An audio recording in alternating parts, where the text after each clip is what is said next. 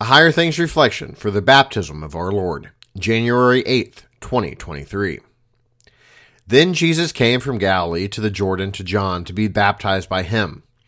John would have prevented him, saying, I need to be baptized by you, and do you come to me? But Jesus answered him, Let it be so now, for thus it is fitting for us to fulfill all righteousness. Then he consented.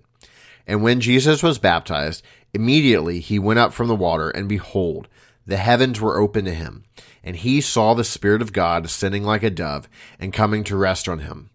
And behold, a voice from heaven said, This is my beloved Son, with whom I am well pleased. Matthew chapter 3, verses 13 through 17. In the name of Jesus, Amen. John the Baptist was right.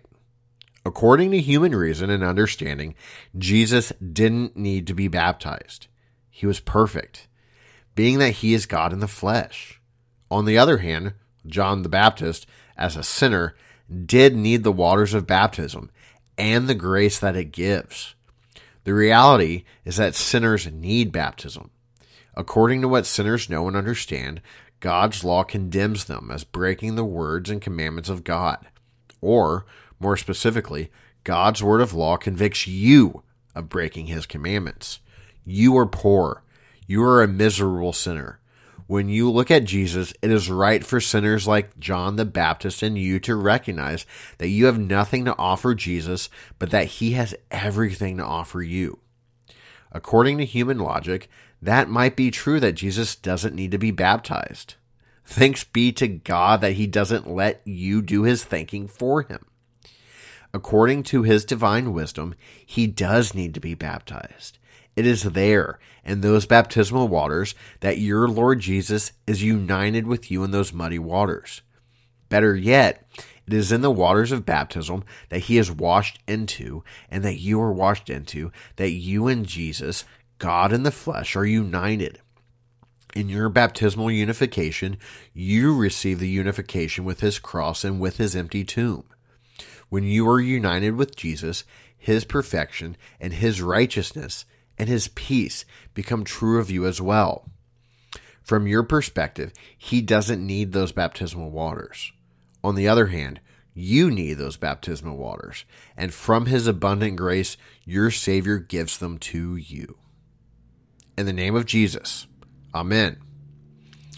Father in heaven, at the baptism of Jesus in the Jordan River, you proclaimed him your beloved Son and anointed him with the Holy Spirit. Make all who are baptized in his name faithful to their calling as your children and inheritors with him of everlasting life. Through the same Jesus Christ our Lord, who lives and reigns with you in the Holy Spirit, one God, now and forever. Amen. I believe in God, the Father Almighty, maker of heaven and earth, and in Jesus Christ, his only Son, our Lord, who was conceived by the Holy Spirit, born of the Virgin Mary, suffered under Pontius Pilate, was crucified, died, and was buried. He descended into hell. And the third day he rose again from the dead. He ascended into heaven, and sits at the right hand of God the Father Almighty. From thence he will come to judge the living and the dead. I believe in the Holy Spirit, the holy Christian church, the communion of saints, the forgiveness of sins, the resurrection of the body, and the life everlasting. Amen. Our Father, who art in heaven, hallowed be thy name. Thy kingdom come, thy will be done, on earth as it is in heaven. Give us this day our daily bread, and forgive us our trespasses, as we forgive those who trespass against us and lead us not into temptation, but deliver us from evil. For thine is the kingdom, and the power, and the glory, forever and ever. Amen.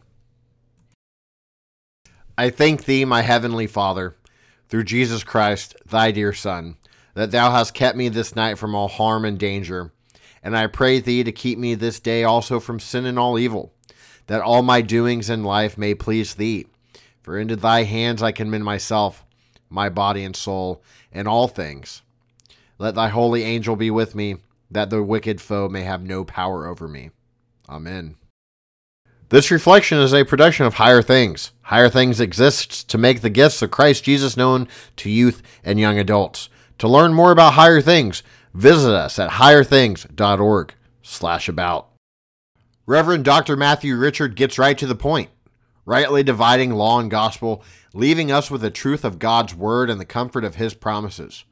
For all the places we find ourselves overwhelmed by a lack of time and an abundance of sin, these brief but incredible pastoral devotions are a gift to the church. Hey, Pastor Harrison Goodman said that. He's my coworker.